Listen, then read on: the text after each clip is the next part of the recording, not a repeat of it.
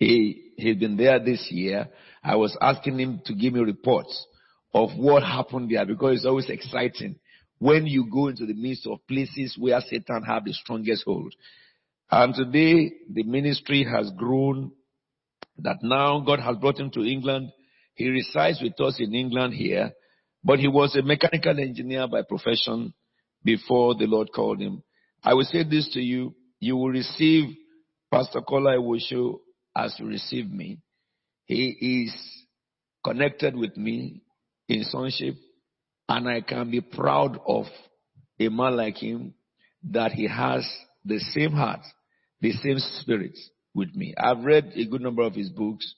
When you read him, you will read me. What you hear today will transform your life forever. And when you leave this place today, you go and advertise it and broadcast it. He'll be with us tonight, tomorrow night, and Friday. We have the privilege of having him for all these days. Well, he is the general overseer of Fountain of Wisdom Ministries. Shall we welcome together to the podium Reverend Kola Ewuosho?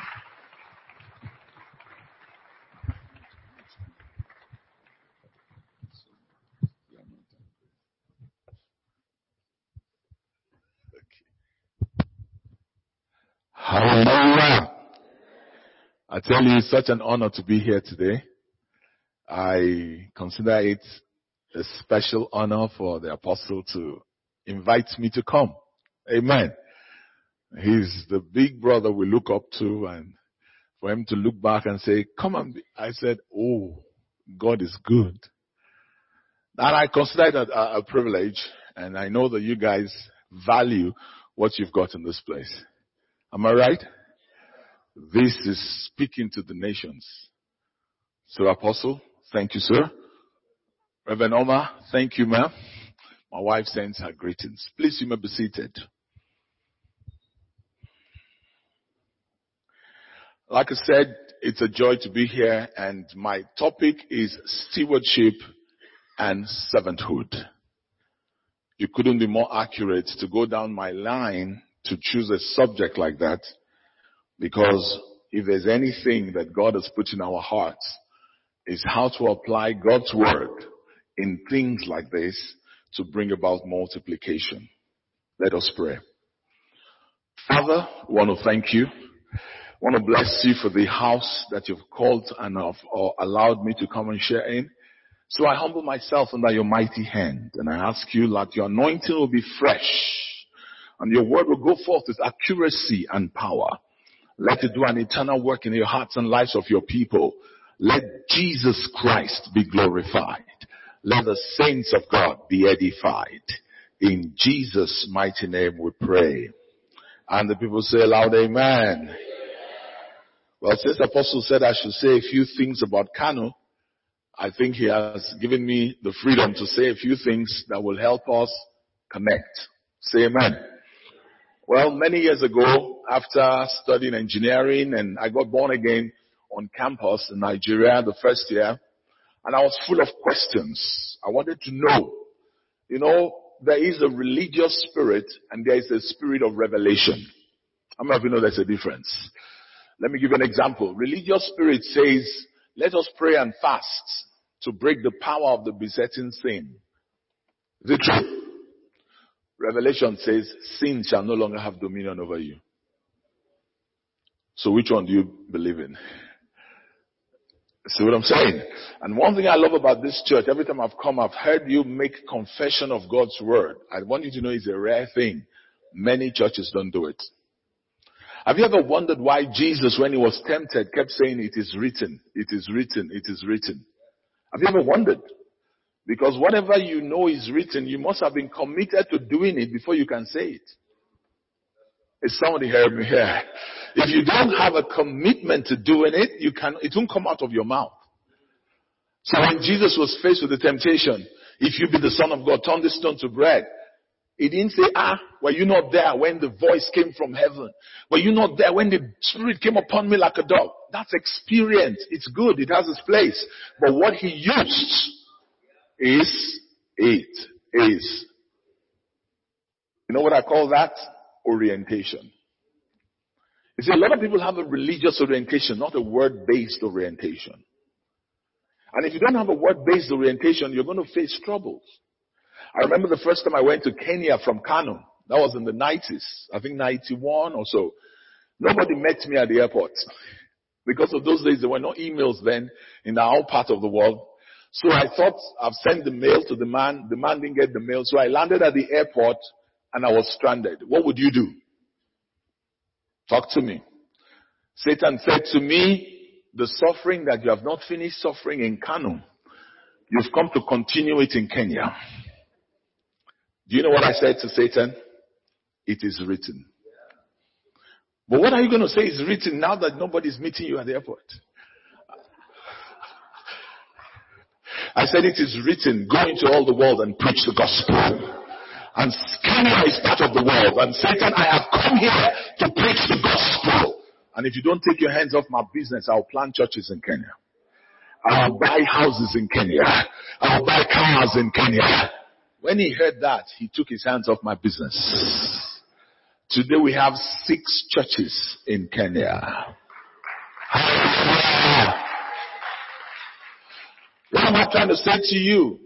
If you don't have an orientation of it is written, please develop it. You know why? Because I've seen so many sincere believers fail when they face challenges because they don't know how to say, it is written. It is written, you will have longer lasting results when you know what is written.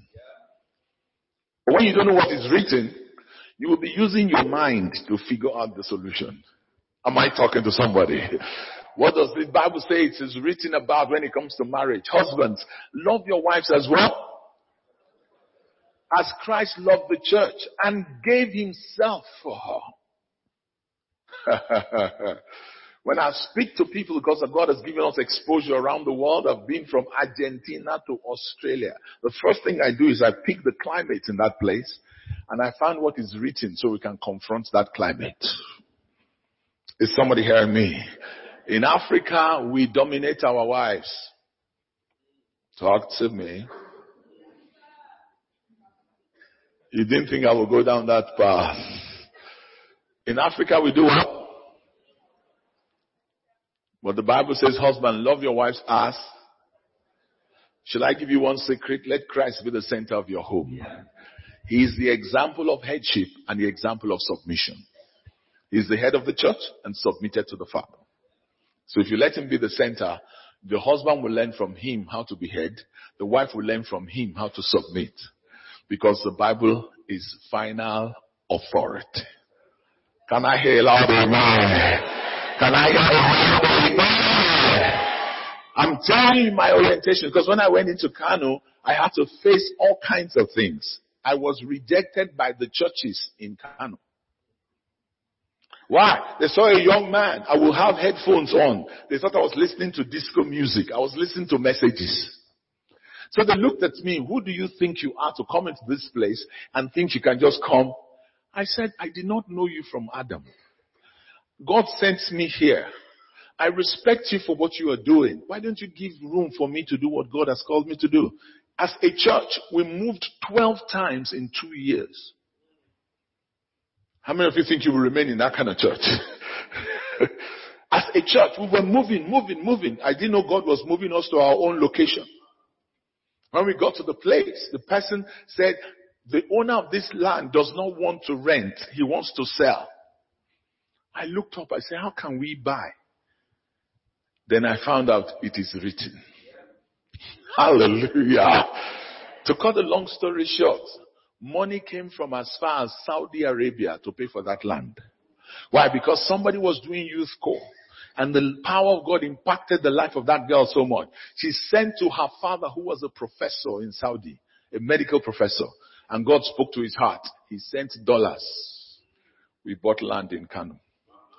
You know what that tells me? My God shall supply. According to that liberated me. Why? Because I've been learning to live by faith. I've been living one day at a time by faith. Say amen. And so the church started and we began to grow. God opened the doors of the nations to us from Kano. We were traveling from Kano to different parts of the world. Before God now, when we came to this country, God said, I have a work for you in this land. And I'm like, God, I've not finished the one you gave me in Kano. Why should I come to this place? And I didn't have rest in my heart. So I began to pray. My wife also heard it. She began to pray. Eventually, God gave us arrangements for us to be able to come in. And I'm like, God, what is going on here? So we went and located in where we are, but we didn't start as a church. I said, I don't like church. Church trouble is too much. I don't want to have any church. I'll just be traveling around. One day God told me, He said, you need a model church that can capture the essence of what you're about. I said, God, help me. Long story short, we planted church. Say amen. Right now in that church, over 20 different nationalities call that their local church. Chinese, Korean, Australian, French, German. How many of you think it's easy to disciple different people? You see, if an African doesn't come to church, you, phone, you phone the African. You say, our pastor loves me. Is that true? If a Caucasian doesn't come to church, you phone him. and say, this is an intrusion on my privacy. Why are you worrying me? In fact, one guy told me, he said, Pastor, when I'm in church or not, I'm with God. You know what he was saying? Keep quiet. Somebody can finish your foundation class and say, Pastor, now I'm a full member of this church. And for the next six months, you won't see the person. Am I talking here? And when the person comes, he doesn't expect you to say, ah, we haven't seen you. Why now? You should just say, ah, how are you? How's everything? So whenever you remember to pray, please pray for us. Sincerely, I did not know that the Asians thought they were superior to the blacks. I didn't know. I did not know. Until I wanted to disciple one man. He said, I don't want you to put me under your wings. Ha. And he left church. I said, oh. So I got to a point now in our leadership team, we have different people. So I told the Ghanaian, oversee your Ghanaian brothers. I told the uh, whatever Indians oversee your Indian because I don't know how will I know what an Indian expects of a pastor? I have no clue. So Indians fellowship with Indians. This one fellowship with. All I come and just share the word, share the word. Can I hear that? How many of you think you should be praying for me? Please do. Please do. A white man doesn't come to church and say, why didn't we see you? He said, this is intrusion on my privacy. Why must you be bothered when I didn't come to church? I'm sorry. I won't ask again. you see, so when Africans come, I sit them down and say, if you're expecting us to treat you the way we treat you in African church, you've come to the wrong place. Because I won't be treating you differently. You see all of them? They are all different. A Korean who married a Filipino, you are in trouble. How would you relate with both of them? Other than just say, Jesus, you said you will build your church. Build it. Can I hear a Can I hear a amen? It has come to that. Jesus said he will build his church. Whatever you want to do, just do. Because you don't know when you will offend this one and this one is happy. And you don't want to give an impression that because you're African, then you are giving preference to Africans. So you just say, you know what? Lord Jesus, build your church. I will just preach to them, you build them. So you're welcome this evening. My wife sends her love. She's the one preaching tonight. Say amen. So tonight we're looking at the subject of stewardship. Now let me say this before we go on. As I was praying for this meeting, the Lord told me to tell you three things will happen. Restoration is taking place. There's somebody here you need restoration in your relationship. Receive that restoration. There's somebody, there's a sickness that has prevailed in your body. Restoration in your physical body is taking place. And there's another person there's a restoration in your finances. Receive it in Jesus' name. I said receive it in Jesus' name.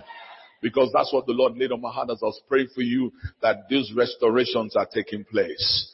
Have you received it now? Alright. The subject of stewardship and servanthood. Give me time. I want to look at the subject of stewardship first. Say amen. Stewardship has to do with the management and care of something, particularly the kind that works. Biblical stewardship is the uh, uh, utilizing and managing all resources God provides for the glory of God and the betterment of His creation. I tell you what, do you know how I understand stewardship? Long ago, God shared with me that everything in life you are supposed to steward it. Do you know that God gave you the body you have? Is it true? The eyes you have. Is it true? Everything about you, from your human resources to your human relationships, God expects you to steward all of them. And a steward does it for the master, for the sake of his master. Is that not true? So you and I are stewards of our time, 24 hours, time management. We're steward of our eyes. Hello. We're steward of our minds, what we allow to think in our minds. Is that true? We're steward of everything. And husbands, you are stewards of your wife's love. Let me not go down that path. Husbands, you are stewards of what? Have you noticed that there's nothing God created in the Garden of Eden in its absolute finished state? Let me ask you. This is wood, right? In the Garden of Eden, can we find this? What did we find?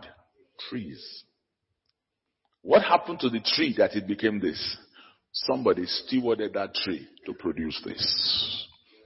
Is somebody hearing me here? When you see a baby, that baby has potential to become something else. Is it true?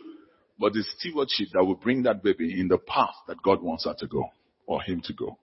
Am I talking here? So everything around you is waiting for your stewardship. So instead of thinking of stewardship just as a servant who is helping somebody else, see yourself as a steward under God. That everything that He has brought your way, you need to steward it. So I'll just run through some principles of stewardship. I call them principles of stewardship for life management. Then I can build out on some scriptures. The scripture is Luke 16 verses 10 to 13. When it says, he who is faithful in very little thing is faithful also in much. I want you to take note. He didn't say he who is faithful in little will be faithful in much. He said he who is faithful in little is faithful in much. So in the economy of God, it's not the quantity that determines anything yet. It's the faithfulness. But so, we're going to come back to the scriptures, but let me just run through the principles of life management that I call stewardship. Number one, everything we have is given to us by God. James 1, 17 to 25. All good and perfect gifts come from God. Say amen. Everything you have has been given to you by God. Your body, your mind, your eyes, everything, everything you have has been given to you by God. Point number two, everything we're given has potential in them. They can increase, multiply, and become greater than how we were given.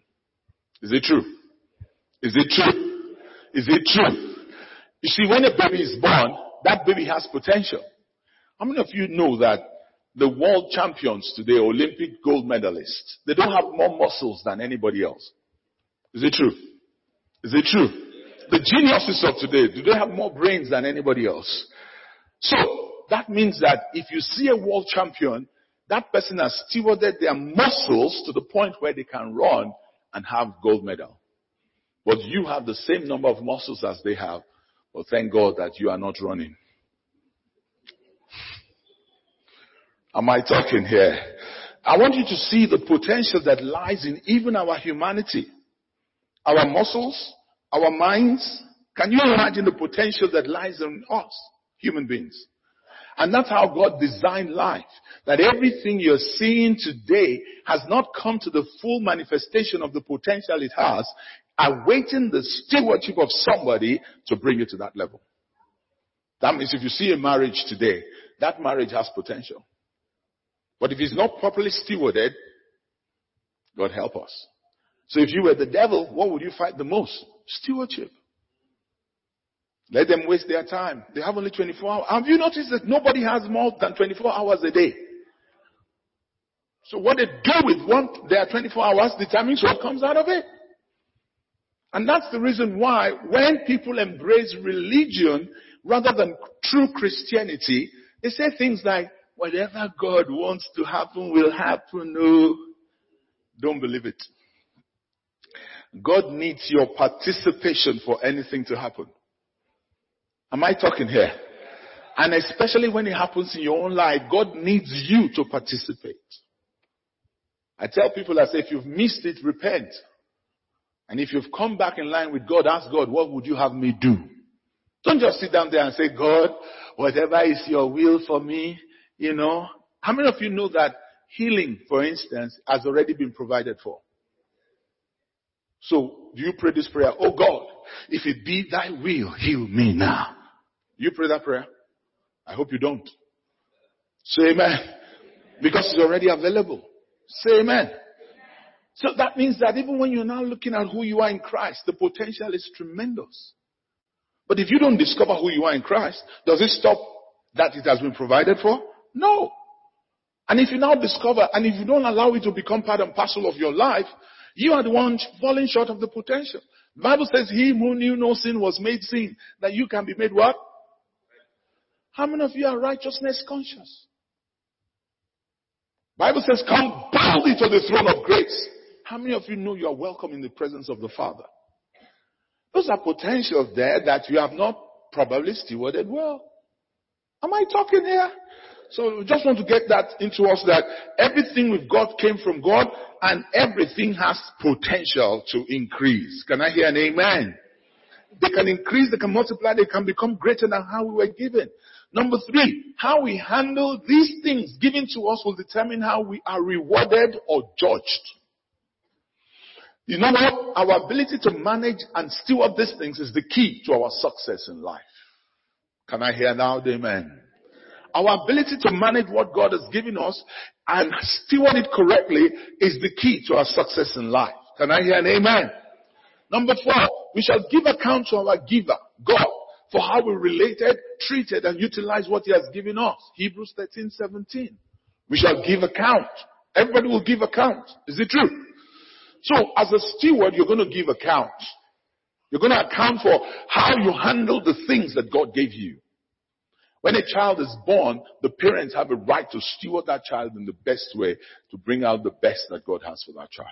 Is it true? Let me tell you something, my brother, my sister. Even when you discover who you are in Christ, it's your responsibility to steward your relationship with God to produce the results that God wants. Have you ever noticed that whenever Jesus would teach, like in Matthew 6, he would say things like prayer, fasting, giving. Do you know those are stewardship principles? You are stewarding your relationship with God when you maintain your prayer life. You are. You think prayer is just about asking God questions. No, no, you are maintaining contact so that His will can be done in your life. You're stewarding your relationship with God when you learn to give. Because you are saying to God, you are the source and I'm obeying you, honoring you with my tithe, with my giving, and you are saying to God, I expect you to multiply the seed I have sown. Stewardship. What about your fasting? You are stewarding your relationship with God. A lot of us don't know that because we do it only for the outcome for, okay, let's fast about this. Let's pray about that. No, sometimes you just do those three things as a steward under God. Can I hear loud amen? You see, when you are in touch with God and you understand stewardship, then God can reveal many more things to you. How about a calling? Do you know a calling needs to be stewarded? I'm called to preach to the nations. How are you stewarding that? Are you maintaining contact with the caller? Are you asking what phase of my calling have I entered now? Is it stewardship? Are you, are you, are you, are you expecting the caller to inform you as to what he expects you to do now that you know that you have the calling? What about the marketplace? Thank God for what I heard today. Maybe I'll have to invite that brother to our own church too. You know, that's marketplace ministries. The, the bottom line today is People are being affected in the marketplace and the church needs to have a witness in the marketplace. So that's why I like what I heard today. The church must have a witness in the marketplace. Somebody who knows his right from his left, who knows the spiritual responsibilities and is in the marketplace and is making progress in the marketplace. And others can say, that one is a brother, that one is a sister, that one is a Christian because they understand the principle of stewardship. You steward your relationships around you. Can I hear an amen? You steward. Why? Because everything God gave you has a purpose behind it. God gave you something for a purpose. It's not just so that you can bear the name Christian. It's so that you can accomplish the purpose for which He put you on earth. You know God has a picture for what marriage should look like. Do you know that? So He wants you to steward yours to be like that. I told somebody, I said, being in Christ is not customized. You know what that means? It means that I'm the righteousness of God in Christ. Nobody can be more righteous than being the righteousness of God in Christ. And it's available to everyone. Did you hear that just say? I said it's what? But you can hear it today and say, that pastor does not know my problems. So me, righteousness. Ah. Hey, I know myself. I'm not righteous at all. You know what you've just done? You've just thrown away what was given to you. But if you say, I'm the righteousness of God in Christ, and you do it with a relationship mindset, then God will now tell you that what you have been struggling with for sin is below you. You know, some people say, ah, God, deliver me from this sin. God, if you fellowship with God, He will tell you, being my righteousness, that sin is below you. It's not for you to be fighting to pull it down. It's for you to see it on the ground and say, this is below me. Am I talking here? A lot of times we don't understand what God has in mind when He makes His provision for us. When He gave you the name of Jesus, some people think that it's in the shouting of the name that the name has power. No, it is in the bearing first. Do you know you bear that name in the realm of the spirit? Did you hear what I just said? I said you bear that name in the realm of the spirit. Demons should see you and know you bear the name. So that when you speak, you speak from that consciousness of that name. But why is it that many people don't have it? They've not stewarded that name. They've not stewarded who you are in Christ. You see, the Bible says, therefore, if any man be in Christ, is a what? All things are what? And everything has become. Has that become a reality in your life? Or it has just become something you do so that others in this church can accept you? That's called religion. If you steward that relationship, what it means is that you now come to the place where you say, all things are indeed passed away. So when you look at yourself, you say, hey, come, come, come. This is gone in my life. That is gone in my life. Why? Because all things are what? And everything has become, and all these things are of God who was in Christ reconciling the world to himself, not imputing their trespasses against them, and giving us the ministry of reconciliation. That he, God, Jesus was made sin. Not that he committed it. He was made it. That you might be made the righteousness of God. Steward that reality. How do you steward it? Well, the first thing to do is to speak it to yourself. I am the righteousness of God in Christ. I am the right. I mean, speak it one million times if you have to. Keep speaking it to yourself. Build that consciousness. You see, there's something I found in the new creation. If you don't build the consciousness into yourself, you will only look for it when you are in trouble. Don't wait for trouble. Build it in. I'm the righteousness of God in Christ. That, what that means is that, uh, you know, if I have to talk to God the Father, I have access. I am welcome in His presence. How many of you have heard this before? Maybe you are praying about a sick situation, a healing situation, and the thought occurred to you, uh, you have not done enough for God, for God to heal you. Anybody? You've heard that before. Anybody else? You've not done enough for God to heal you. Why should God heal you? Do you see what the enemy is playing on? It's playing on ignorance. Your healing is not a function of how much you did for God. Your healing is a function of the finished work of Calvary. He bore your sickness and disease. Am I making sense? But if you don't know, you will say, ah, it's true. And then you'll be praying and fasting for healing. But you don't need to because it's available. It's yours. Say, I take it. Say one more time, I take it. It's yours for the taking. Asking. Did you hear what I just said? Not even for the, oh God, what if it's your will? Let me be healed. Mm, mm, mm, Lord Jesus, I thank you because on the cross you bore my sickness. Satan, you take your hands off my body. My body is the temple of the Holy Ghost. I have presented my body a sacrifice unto God. So Satan, you have no business putting sickness here. Now, in the name of Jesus, I command that sickness to go and I receive my healing.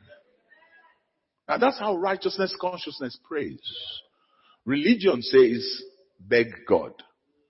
Righteousness says, take it. Are you ready to take it? What about when you say lay hands on the sick? See how the Bible says, these signs shall follow them that in my name, what else? Amongst other things, they lay hands on the sick and they recover. So when you as a believer in the marketplace see a situation, does it not occur to you to say, guys, I'd like to pray for you if you don't mind. I'll lay hands on you. When they look at you with surprise, talk to me. Are you one of those? Oh, no, no, no. I just believe in Jesus.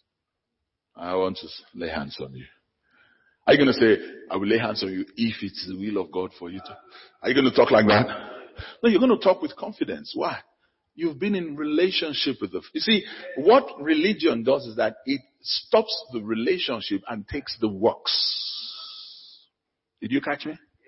It takes the what? Works, not the relationship. No, the secret of stewardship is relationship. You maintain relationship with the Father. Even when you see an instruction in the Bible that is hard to, to handle, maintain your relationship. I told somebody, I said, husband, love your wife as Christ loved the church. How can I love my wife as Christ loved the church if I have not experienced the love of Christ myself? Can you see the problem? How can I love my wife? So I have to ask God, please help me to love her as Christ loved the church. Why? Relationship. Are you following me? Let me run through these principles and I'll take a few scriptures and then we'll look at servanthood and I can let you go. Say amen. So we give account. Number five, our respect for God, our fear of God in bracket, will determine how we treat His gifts in our lives. His gifts are designed to bless many others, bring fulfillment in our lives, and bring satisfaction to His own heart. We call it the glory of, to bring glory to God. Proverbs 22 verse 4. By humility and the fear of God, the Lord of, of the Lord are riches and honor and life. What I'm saying here is that if I have respect for God, called the fear of God, I, it will determine how I treat His gifts. Can I hear an amen? It will determine what I do with what God has given me. I won't just treat it anyhow. I won't look at it as if I'm the one who accomplished it. I will give Him the honor of seeing it happen. And another thing I found out is this. Everything God gives you is to make you a blessing to other people. Wow. Did you hear me somebody? Fulfillment in your life has to do with you being a blessing to other people. They said nobody died and now when they were talking about him after he's dead, oh, he had so much money in the account. They said you won't hear that.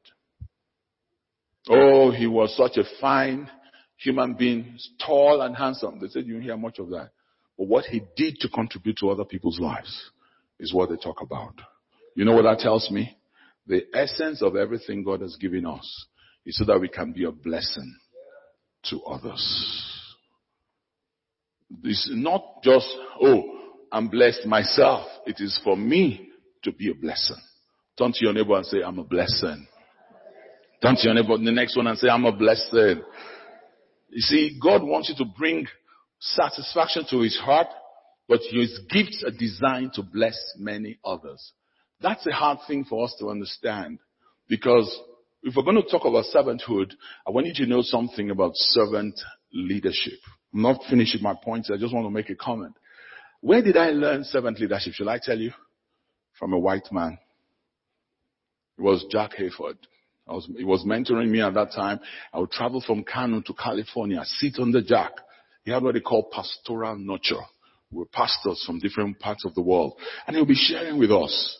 So one day he said, the 10,000 member church that I serve as a pastor, my Africanness could not take it. I said, sir, did you say serve as a pastor? He said, yes. I said, what do you mean? He said, haven't you read the Bible that there's servant leadership? My head couldn't take it. So I sat him down after the meeting. I said, come and talk to me. Because at that time, I mentally pictured the leaders of the body of Christ in Nigeria. I didn't see anybody. I'm sorry. I didn't see anybody serving anybody. So I said, um, I have a problem here. It took me three months of study to begin to understand because there's another thing there. In Africa, we respect our leaders. Can I hear an amen? And we should. But when I now found out how to communicate that to my African leaders, I said, let us serve the purpose of God in the lives of our people. Did you catch that? You see, in Africa, a servant is a servant, a leader is a leader. To put servant leadership together is a conflict. Is it true? And so some white people don't understand that. So when they come in, they say, I don't take my Bible. Don't take, they say, no, no, no, that's the way we show honor to you. Let us take your Bible. But what you should do is that even as I'm standing here now, am I serving God's purpose in your lives? Or am I displaying my knowledge for you to know how knowledgeable I am? That's servant leadership. Am I talking to somebody here? So servant leadership means I am raised by God to serve God's purpose in the lives of people. I hope that helps you. So whenever we talk about being a blessing to others, it is a genuine blessing. Am I talking here? It's a what? A genuine. Are you receiving any encouragement by the things I'm saying? Yeah, I am here as a servant serving his purpose. Now, if you are not interested in his purpose, then what I'm doing is might be a waste of time. But if you're here, it's because you're interested in his purpose for your life. So I'm serving his purpose with all the skill, all the exposure, all the knowledge he has given me. I am serving his purpose in your life. Marketplace leader, put that on board and say, how can I serve God's purpose in the lives of the marketplace people? You will invite some of them for coffee and pass a tract to them when apostle is doing a crusade. Say amen. Say, no, I don't want them to know I'm a Christian. Why not? You know, when I go to interact with people in the marketplace, they say, oh, what do you do? I say, I'm a leadership consultant. Hello? You say, how do you do it? I do it in churches. What, what, what do you mean? Actually, what it is is that, you see, all have sinned and come short of the glory of God. you got it. You got it. If I went there and said, I'm a pastor, you say, oh, you mean a vicar? Vic, oh, okay, okay, okay. No, I say, I'm a leadership consultant. I, I help people to discover their potential in God. I help people to grow into all that God has for them. Is that what I'm doing here now? What have I done? I've chosen their language to explain my assignment.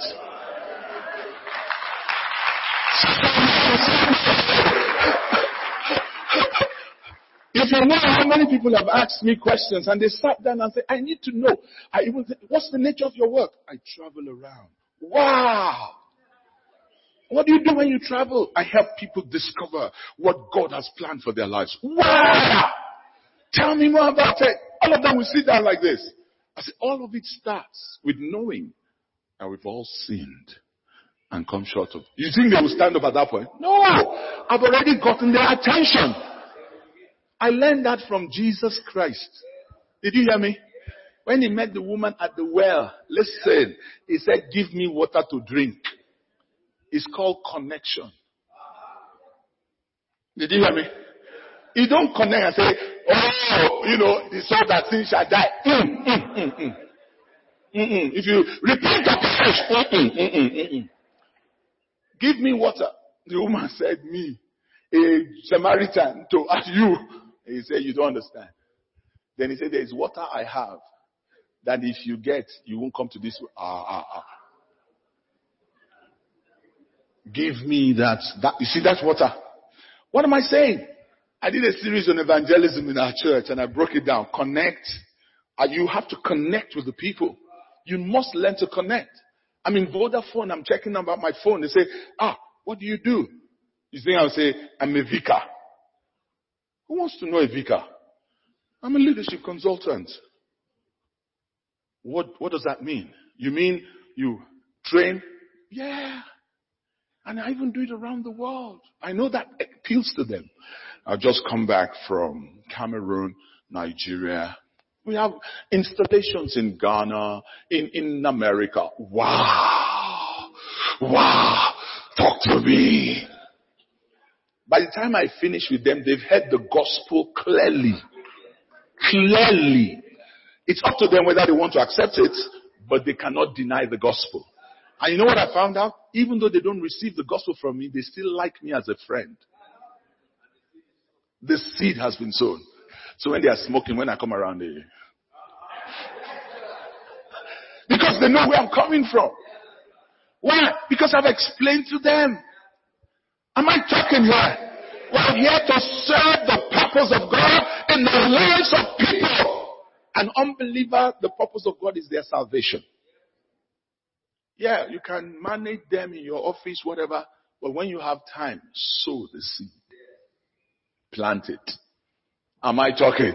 Paul says, I am not ashamed of the gospel of Jesus. Why? It is the power of God unto salvation to them that believe. Now, many people believe all kinds of things. It's up to us to inject the right things into them. Can I hear loud amen? I have got a Muslim man to come for our men's breakfast before. He said, I'm a Muslim, but I will come. Why? I connected with him so brilliantly. He respects me to the highest height. Anything I say, he will do. Why? When I was connecting with him, I didn't connect with him like uh, apologetically. You know, I'm a Christian, and you know that uh, some people do that in this country. I don't do that. I am not ashamed of the gospel. I'm not ashamed of what I carry. I believe that what I carry can change your life. And I want to serve the purpose of God in your life. I interact with a lot of Muslims. They call themselves Muslim moderates. That will talk to you. But I won't get into an argument. And, uh, you know, Islam says this. Mm. I will just ask you one question. Have you been able to overcome sin in your life? That's all. I have an antidote for your sin in your life. What's the antidote? Jesus.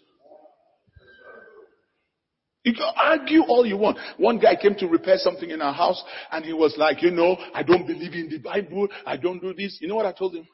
I said, you're talking to somebody who has laid hands on the sick and they have been healed. He said, then that changes the picture.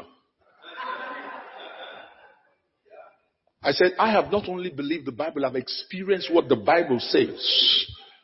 He kept quiet. From that moment, I was one preaching to him. You know what I'm saying? It's for God to give you utterance to know how to serve His purpose in every life you encounter. From the moment I said, he was saying, uh, you know who wrote the Bible? He was trying to prove to me that the King James was written by, uh, I said, forget. I said, you've come a bit too late because I have experienced what the Bible says. He said, what do you mean? I said, I have laid hands on the sick and they have been healed. He said, then that changes the equation. You know why it changed the equation? I'm not just a hearer, a debater, a researcher. I'm an experiencer of what the Bible says. When the push comes to shove, you will reveal that at the right time. When they see that, they say, you can tell us more about the Bible. I explain all that to say that your stewardship is to serve the purpose of God in the lives of people. Listen, my brother, my sister, when people know that you are looking for their highest good, they will serve you in any way that they can. Am I talking here? Am I talking here? Am I talking here? Are you receiving something here? Alright, so let's look at that. Number six, the purpose of anything is usually in the mind of the maker. When purpose is not known, abuse is inevitable. When things given are abused, their potential remain on tap and the benefits derivable are lost due to ignorance of purpose.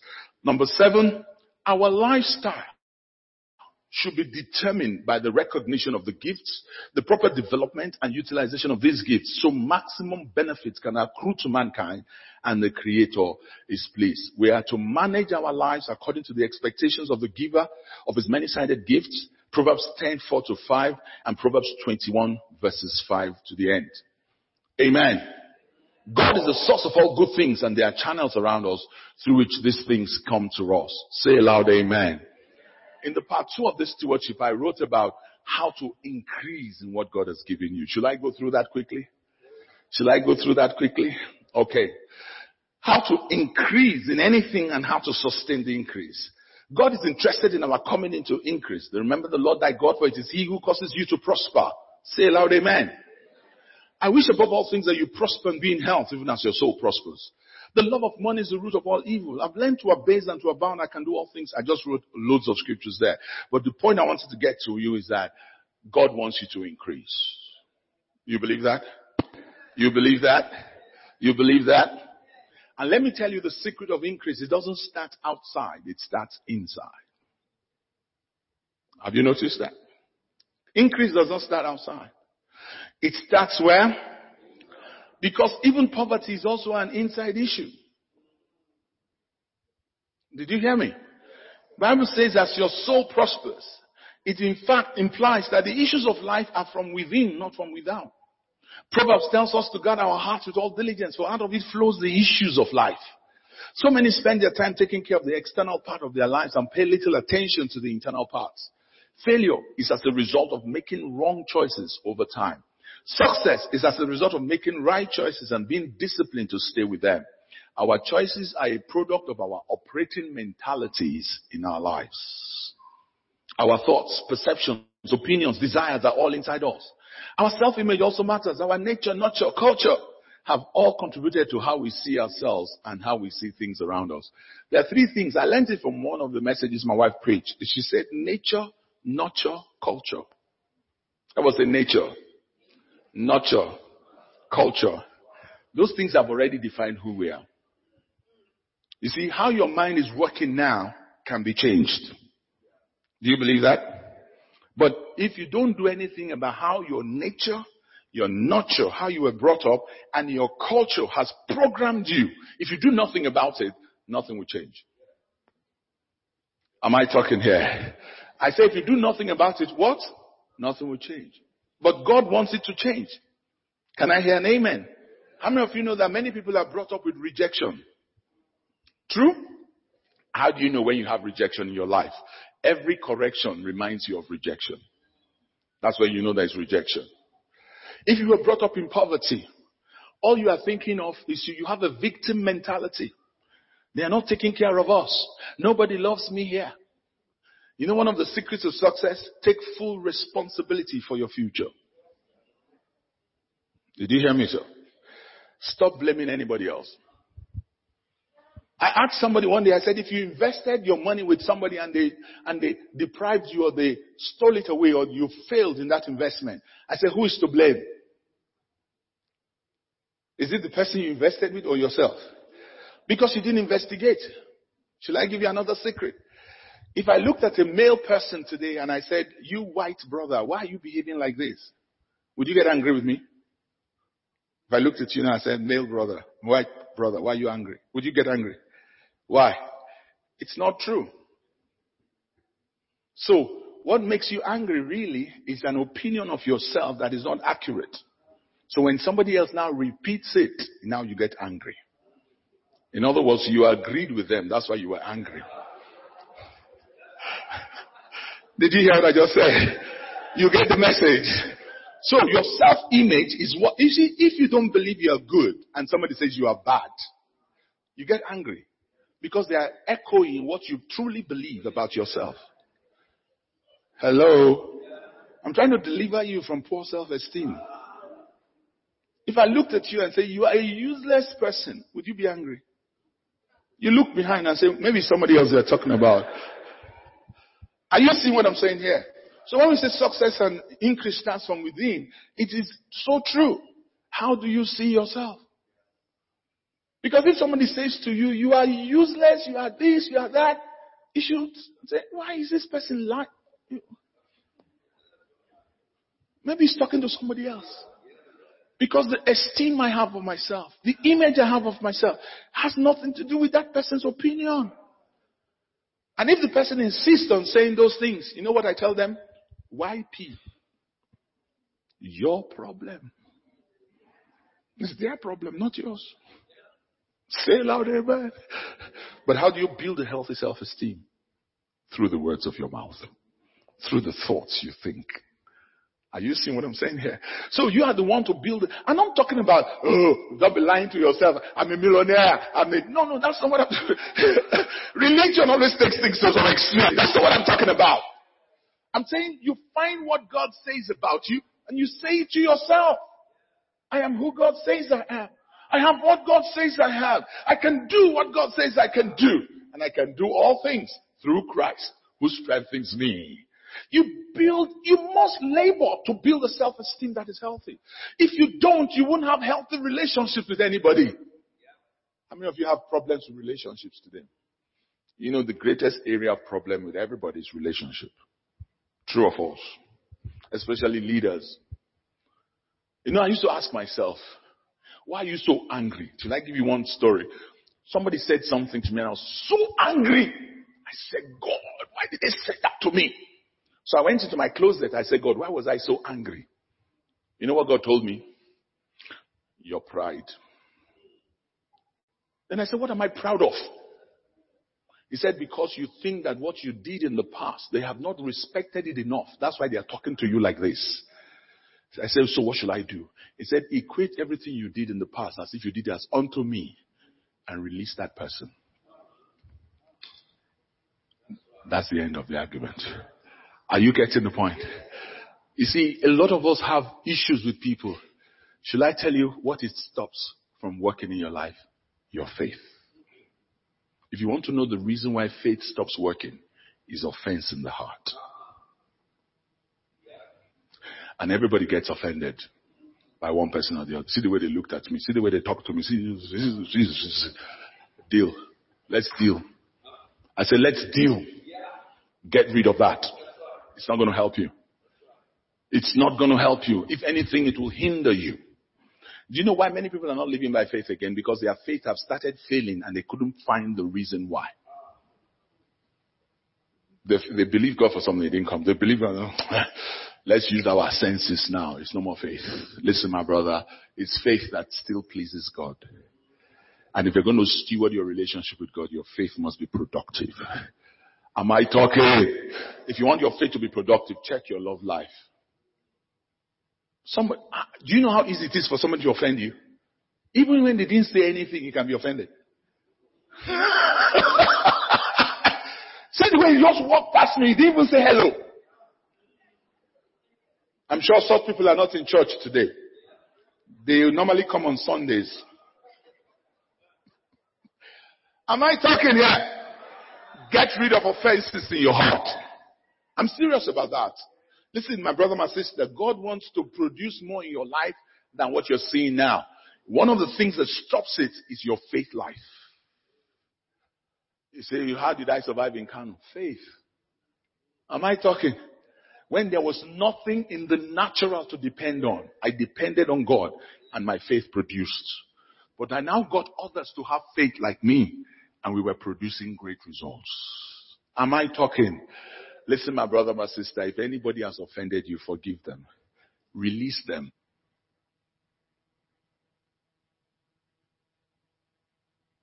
Know that already. You sow and you reap. But it's not just money. Say amen.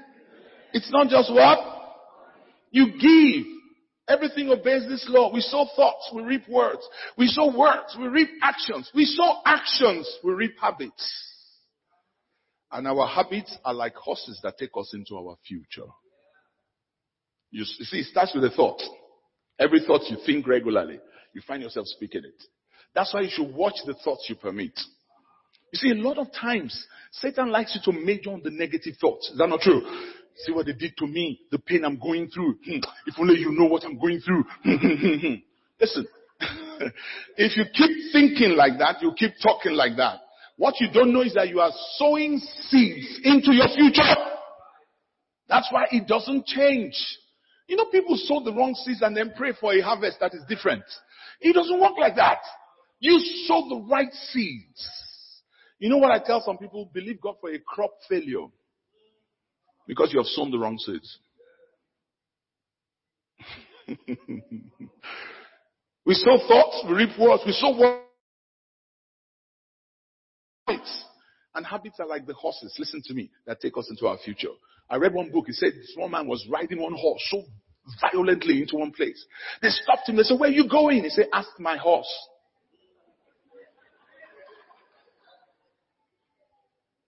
Why? Your habits are like the horse you are riding, taking you to your future. So it's not even in your hands again. That habit that you have formed is riding you to your future. Don't you think you need to change that habit? And it starts with the thought, words, actions. Don't you think you need to change some thoughts? Say loud amen. Do you think you need to change some thoughts? Okay, since I have another night with you, I will just take some time and I will leave this place.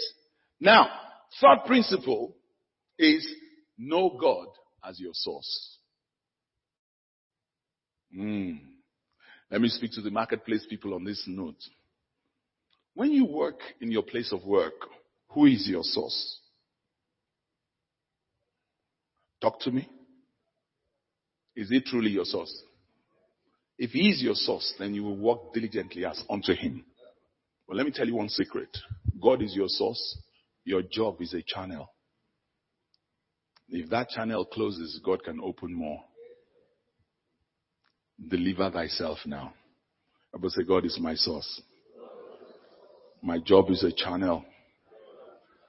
Please know God as your source. It is so helpful. Say loud amen. Say loud amen. I think I should stop. But let me give you these thoughts. In 2 Timothy chapter 2, Paul was writing. He used three professionals as the characteristic of a productive Christian. He says the soldier, the athlete, and the farmer. That means there's something about the life of a soldier that you need to embrace. Endure what? Hardness. So when they are abusing you and they are not respecting you, keep doing it. Say amen. As a, as an athlete, what do you do? Be focused. Train. There's one country that when what they did is the Olympics they did in UK some time ago. Huh? 2000. I'm told that I hope there's no Ghanaian here. I'm told that Ghana contingent they trained for only three months before they came. Pardon? Winter Olympics. It's a sledge team. Trained for how long? About three months. Nobody wins medals and train for only three months. You won't win any medal. You know what that tells me? Cultivate training and put it as part of your lifestyle. So if I ask you today, what do you do that is telling me where you're going with your life? You should tell me the things you're doing in training. Am I talking? Spiritually speaking, part of training is speaking God's word and your prayer life. Can I hear an amen? It's part of your training. Spiritually speaking, part of your training is acting on God's word. Everybody say acting on God's word. That's what Jesus meant when he said that the man who hears, does, I mean, hears, who comes, hears, and does my word shall be likened to the man who dug deep and laid the foundation of his house on the rock. When, not if, when the storms came, the house stood. It was the doing side that was the difference. So part of your discipline is doing the word. Don't wait until a crisis moment and say you will do the word. Do it daily. If you read anything in the Bible, do it. Just do it. Let nothing be done out of strife and vainglory. Lord, I get rid of strife in my heart. Do it. Forgive one another. Do it. Just do it. Make it part of your training regime, regime to do what the word says. You will find, if you want to crown it up, take amplified translation of 1 Corinthians 13 from verse 4 to verse 8. Love is patient and kind. Love does not vaunt itself. It's not arrogant, inflated with pride. If you do that scripture, if you are married, your marriage will enter another realm of love. And if you are not married, even heaven will reckon with you because you walk like a saint. Say loud amen. Say loud amen. What about the farmer? The farmer plants the seed. Say amen. And you should be busy planting the seed. How do you plant seeds in your life? Words. Everybody say words. So what seed are you expecting a harvest of? I learned this from one man of God. He said whenever they need money, they do three prayers. They say, number one, Lord, send your angels to bring in the money. Number two, Satan, take your hands off our money. And number three, money, I call you forth in Jesus' name. Say amen. They do three prayers, and I've been doing that since I learned it. Say amen. If you want to pray for healing, Body, be healed. Satan, take your hands off. Lord, release your power through your mercy to heal this body. It's always threefold. Have you noticed life is threefold? God the Father, God the Son. I am the way. Always three, three dimensions. Don't always think of the spiritual as one. Always think in three. You know, when he says I'm the way, that means the way to God, right? I'm the truth. He said you will know the truth and the truth will set you free. How can you know the truth and when he is himself the truth? Because if you continue, you will know. But he's the truth and he's the one talking. So what does it mean? It means that if I can allow the truth of God's word, watch this, confront the true state of my heart and replace it, I have embraced him as my truth. But as I walk with him, ever say 30 fold, 60 fold, 100 fold the way, the truth, the life.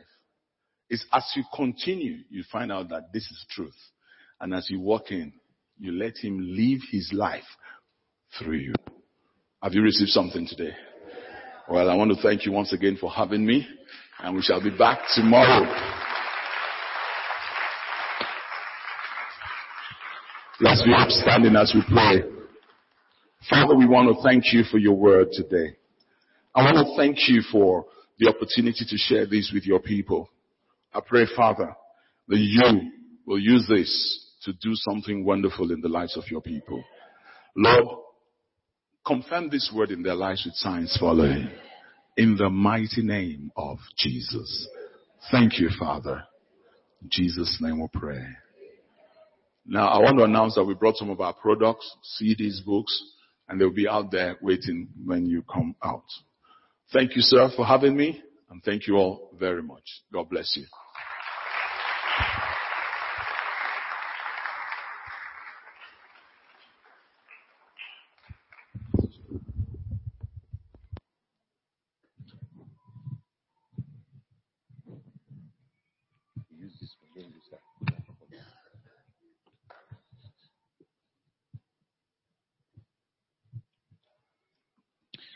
Thank you so much, sir. Um, will just invite Dick and Zach to come and take our offering. Yamina, let me invite the choir to come and take their place. Okay, and please be seated. I always remember as a member of the choir, that is a very sweet uh, command, a very sweet instruction. After standing for so many hours in very, very, in so many numerous uh, services, that please be seated is so sweet to hear sometimes. So I never forget. So church is uh, offering time. It's offering time.